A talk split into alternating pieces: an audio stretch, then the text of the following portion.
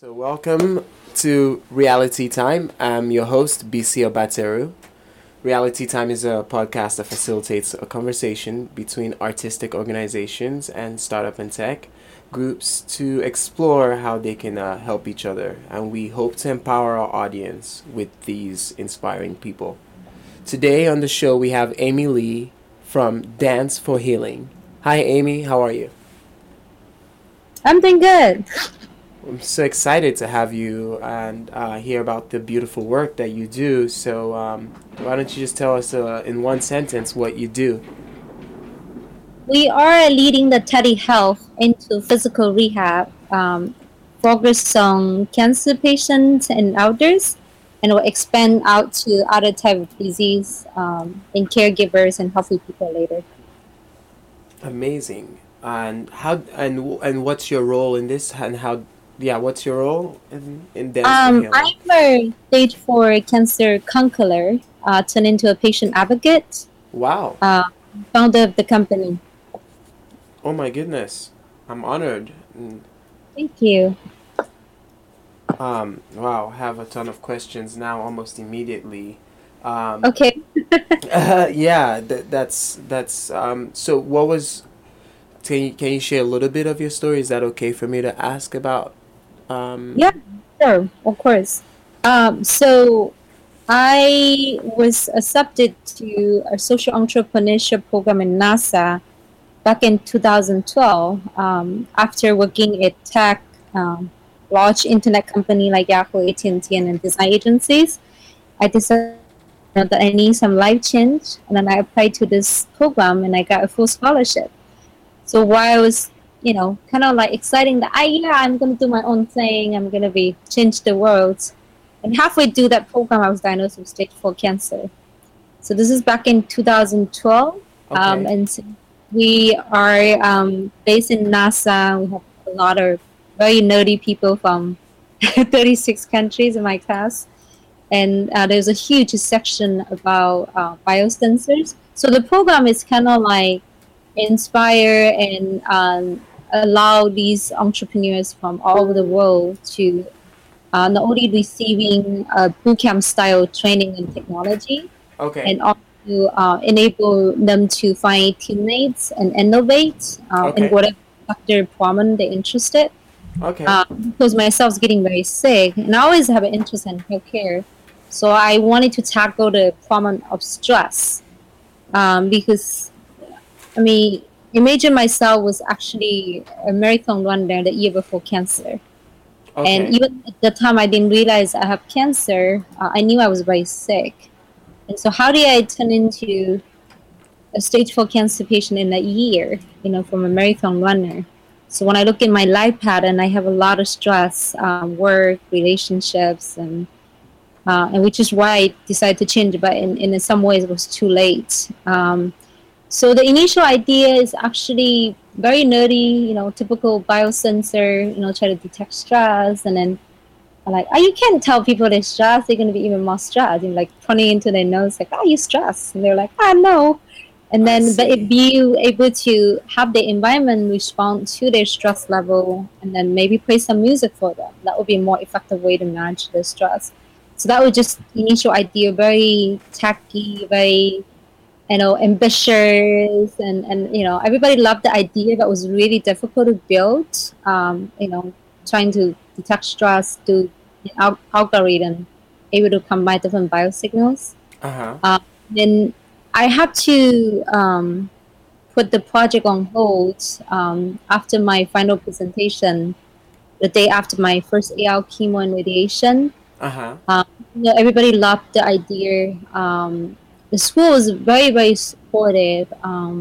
When they learned that I have cancer, they just, shared with all the students. And every day, they dedicate somebody to take me to the hospital.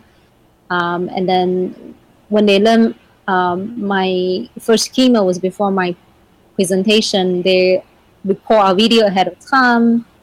And then, I finally was able to get onto the stage. And then, won a standing ovation. But after that, I had to pretty much put the project on hold. Wow. Then a year later, after I finished my cancer treatment, during that whole period, obviously I was too weak to build anything, but I did a lot of reading, specific on stress and the power of music and dance, and then it became a lot more clear a year later when I attended this conference at Stanford called Design for Dance. Okay. And that everything just kind of, you know, started to click, like, oh my God, like the health benefit of, you know, dance, you know, it's actually a lot stronger than just music, because, you know, there's music, there's dance, there's physical exercise, there's this, you know, mental, you know, health benefits, you know, there's increase in serotonin, oxytocins. And then I started looking into a lot of research. So apparently for cancer patients, creative arts therapy, improving quality of life for cancer patients by 50% and reducing pain by 59%. Wow. The pain data is especially impressive because the initial study finished at 54%, and the follow-up visit, it went up to 59%, which means the benefit is, you know, not only, you know, valuable, but also sustainable. Yeah. Right. And then I also realizing there's a huge gap between all these published medical studies, and then the utilization of dancing as a healing method in the healthcare.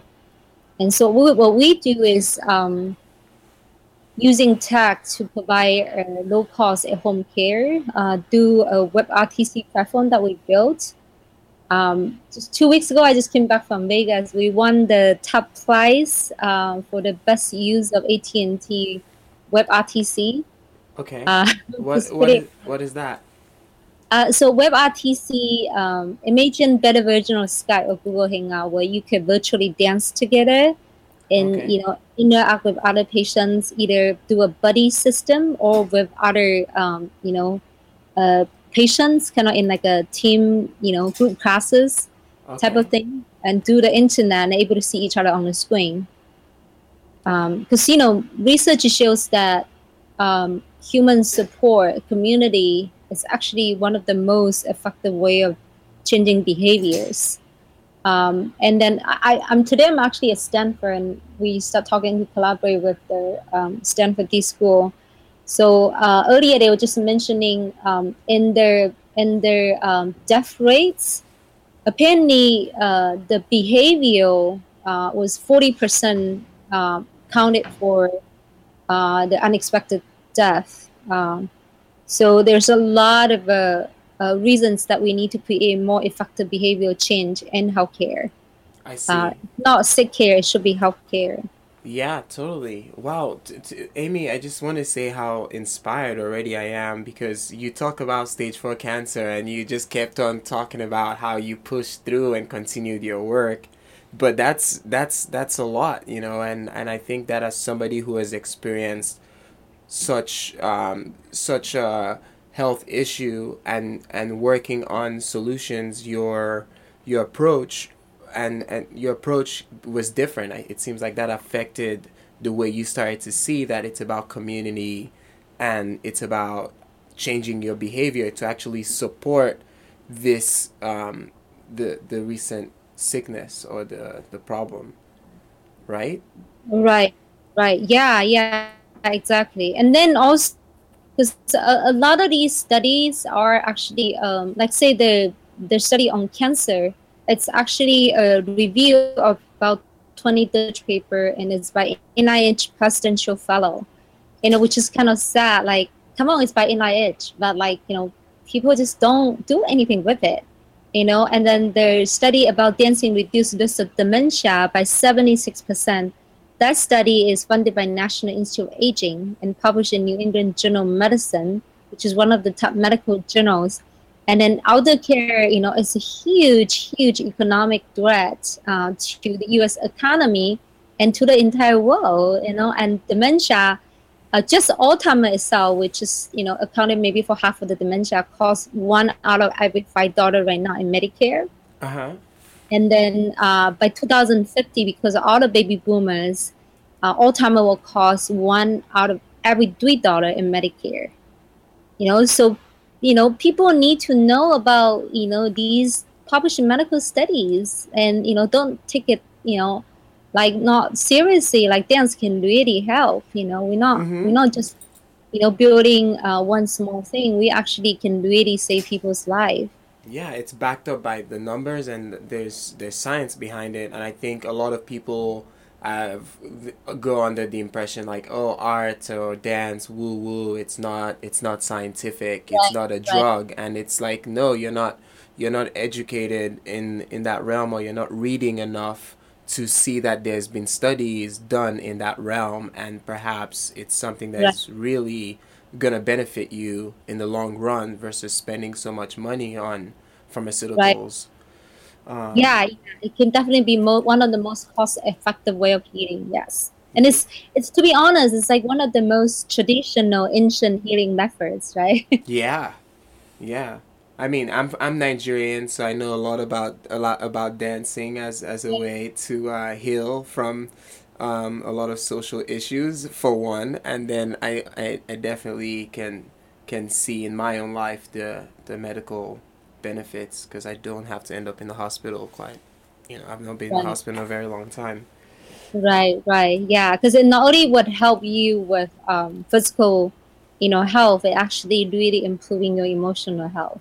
Yeah, and that leads me to one of the questions I was going to ask you, is that when you're doing so much and operating on such a high level, how often do you meditate in a day?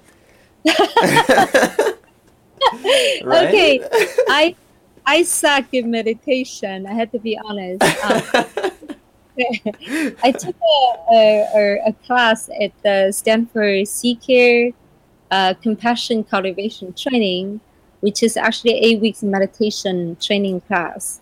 And, it was helpful. But I have to be honest, because with my schedule, it's kind of crazy. As a social entrepreneur, I'm not very good with it. And, I try, and I didn't really being very consistent with it. But dancing, on the other hand, because it's something I love and, I enjoy doing it. I try to go to, in addition to our own program, I also try to go as much as I can to the gym. And that's kind of where I, because there's certain days I might be stressed out and I'll just go to the gym and dancing it off. And afterwards, I'm all happy, Yeah, I mean, it seems like, I am one of those people that actually believe that meditation can happen in the moment of flow. So I think that moment where you're going to the gym also, counts as meditation, because you're deep in a physical practice that quiets your mind. Right. Yeah. So what's interesting about dancing, how you mentioned that. So the study about the dancing reduced risk of dementia by 76%. They said it's because of rapid fire decision making on the fly. And that study is a 21-year study. They track walking, biking, running, tennis, golf, and then reading, writing, solving puzzles. And dancing turns out to be the only physical activity shows the result of reducing dementia and the highest number of all activities studied. Can you guess why? Why? I want to imagine that because you're engaging all your physical movements and probably putting your body in a state of flow. That's what I would go for. Is that why? Right. Well, I think you kind of half right. So what they were saying is because attribute to rapid fire decision making on the fly. So we're breaking down more to the neuroscience perspective. Your left side of brain is actually doing mathematical calculation of the musical beats. And you have to transfer that signals to your hands, your fingers, your body, and you have to decide on a split a second, how do you use your body, your fingers to count those beats at the same time, and then also do it in an artistic, beautiful, expressive style, like your own style. So that is intense amount of decision-making on the fly. Yeah. The none of the other exercise asking you to do that. I see, so walking, okay. Yeah, walking's repetition, running, still repetition, biking, still repetition, You know, it was really interesting when you break down to that kind of level, everything starts making sense. So I like your analogy of that could be a type of meditation because, you know, it is that full-on brain engagement that completely sort of take you out of that mental state or whatever the daily stress that you might be facing. Yeah, wow. I did not know that. I am so excited. I love dancing. I'm going to dance a lot this year. Thank you so much, Amy. It would definitely help you reduce risk of dementia. I'm, and you know, it's one of the things that I think it's genetic for me to have Alzheimer's in my family. So. Oh wow! Yeah. Okay. So share with your family member too. Definitely, and I hope the audience listening to this will also appreciate getting some of those facts. So just a few more questions for you. Thank you so much, Amy. I'm so happy. So I think I'm curious about funding, how you go about funding and how does funding work for your organization? I know a lot of times social entrepreneurs encounter that problem, but it seems like you are very effective at communicating how important this activity is for healing. And so I'm just curious about how funding goes for you, or how some of the challenges you might be facing in that space. Yes. So you're definitely right. I was fortunate enough to have some advisors. And then also because of my own background, I was focusing more on the patient experience and then the product itself. So we have actually intentionally bootstrapped, and we are currently providing a program for Stanford Cancer Supported Care Program. We're also setting up a clinical trial, applying for government grants. And then I'm going to setting up our other first innovative program in elder care and 4 centers in Oakland as part of their government PACE program. PACE stands for Patient All-Inclusive Care for Elders. Okay. So we at a point that was kind of intentionally bootstrapped until we validate 2 business models, one in cancer care and the other one in elder care. And then right now, I'm actually working with my business partner in kind of this sort of intense amount of, financial projections and looking and diving into different, detailed sectors. And then we're going to start doing our first fundraising. So I have people sort of kind of interested before, but I kind of postponed the meeting because I didn't really wanted to reaching out for outside funding until we make sure there is a market need for this. Okay. Our product are meeting, user needs. And then, that's been validated both in the cancer care and in elder care, because both the clients actually, they're the one who reaching out to us. Like Stanford literally invited me to join as part of their cancer supported care program. And in this elder care program, they just heard about us because we were doing a presentation in a health tech conference as part of the keynote open dance. And one of the keynote speakers was so impressed by us and just mentioned it to them, and they got very interested in reaching out to me. So with that kind of traction, now we start realizing, so it's time to go and we should reach out for outside funding, and then so that we can really scale. And that's my story. I don't know how other people run it. I guess if you follow up with me in a couple of months, and then you will know, how our fundraising goes. Okay, I definitely would love to. And it seems like you are definitely providing information for a sector that really needs it. And that's what I'm hearing that is making the connections just kind of lead to some catalytic collaborations. Right.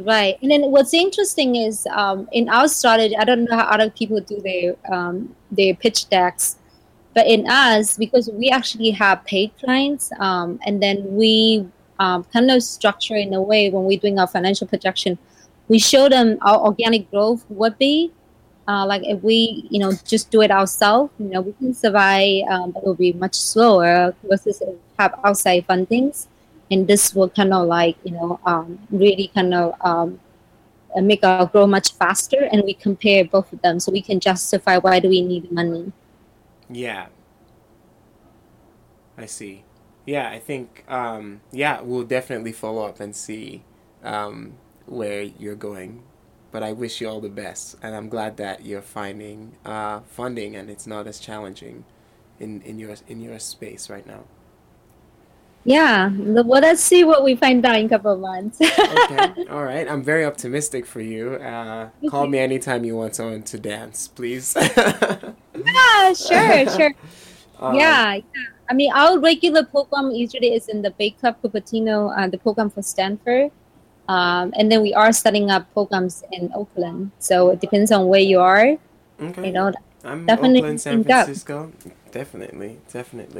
I have one more question, and this is about, so it's been brought to my attention that, you know, as a woman or female entrepreneur, there's that you might, you know, there's a tendency to be objectified or humiliated in the business world. And I want to ask this question to empower our audience in case you've encountered it yourself and some of the ways you've been able to rise above that or deal with some of those cases. And if you have not, and maybe how you would advise or just some of the resources that are out there to help women who encounter such challenges.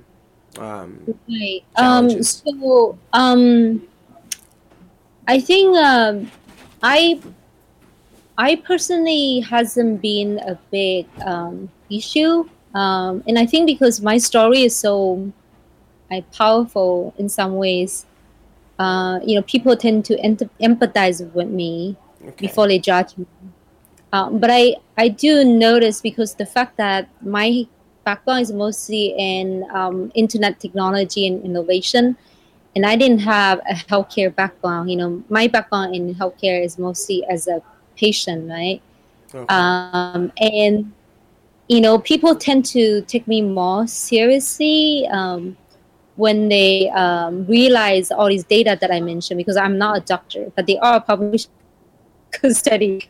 They start taking me more seriously. You know, reference these data when they realize I actually work with Stanford, you know, providing cancer supported.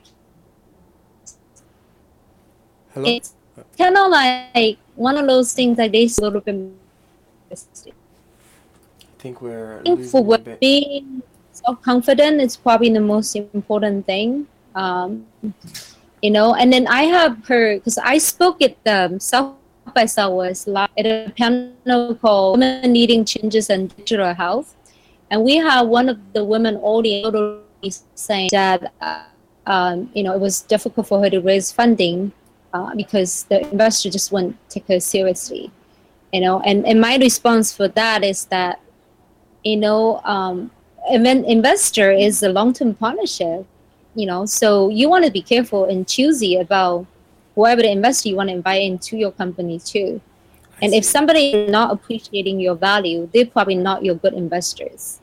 You know, so you just like always have, I think, maintain that optimism, you know, like always like being positive and taking like okay, I would talk to you. And then, you know, if you are not interested, you know, just kind of turn around and say, bye. Like, next, you know, like next person, right? Yeah. Just kind of take that mentality, you know, for anything you do, you know, like whether it's reaching out for funding or, you know, trying to get it. One person doesn't work, smile and say bye. Okay, next, right?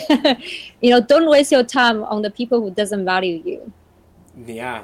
So yeah, don't basically short yourself or like accept to be devalued just for funding. So exactly. Yeah. Because, you know, any investor that you get into is a long-term relationships. Yeah. And then if they're not the right investor, you're just causing yourself more trouble down the road. That's true. Yeah. Thank you so much, Amy. And then one thing I wanted to mention, your podcast is about art and innovation. So I will be speaking in South by Southwest this year at a panel called "Bring Music, Art, and Dance to health tech innovation as part of the Interactive Festival in the track of art, science, and inspiration. Yeah. On Saturday morning, March 12th, 9:30 to 10:30 at South by Southwest. Okay. Yeah. So if any of your audience goes to South by, make sure to check us out. Definitely, we'll reach out, and I'm sure most of the Pandora folks who are gonna be there would stop by. Thank you so much, Amy. We really appreciate you sharing your story. And is there anything else you want to leave the audience with? Website is www.danceforhealing.com. Please like our Facebook page. It's Facebook Dance for Healing, but it's Dance for Healing, and our website is Dance for Islam4. Here is also Dance for Healing with the number 4. The only thing we couldn't secure was Facebook somehow doesn't allow numbers. Okay. Yeah, and then connect with us. We do have a holiday camping, New Year camping right now. If people are interested, you can go to BLIT Dance for Healing fundraiser. We are getting pretty good traction, but we still need some money to be raised to help with the cancer supported care program. Okay. So if you guys can visit the link, Dance for Healing fundraiser, that would be wonderful. Wonderful. I will put all the tags and links onto the podcast so that our audience can just click onto it and get connected. Yeah, awesome. I can provide those to you too. Yeah. Thank you. That would be wonderful. Okay. Amy, it was such a wonderful time to chat with you, and that's it for Reality Time. Till next time, all the best. Okay, great. Thank you so much. No problem. I appreciate your time. Thanks, Amy. Wow, that was so inspiring, and it is so wonderful to hear that art and dancing completely contributes to our health. Amy Lee from Dance for Healing. We'll have the links for you below the podcast, and feel free to connect. This podcast is brought to you by Merchants of Reality, and we host events, and the next event that we have coming up is called 100 Years From Now, Your Bones Will Be Different. Check out the website, and we'll see you next week.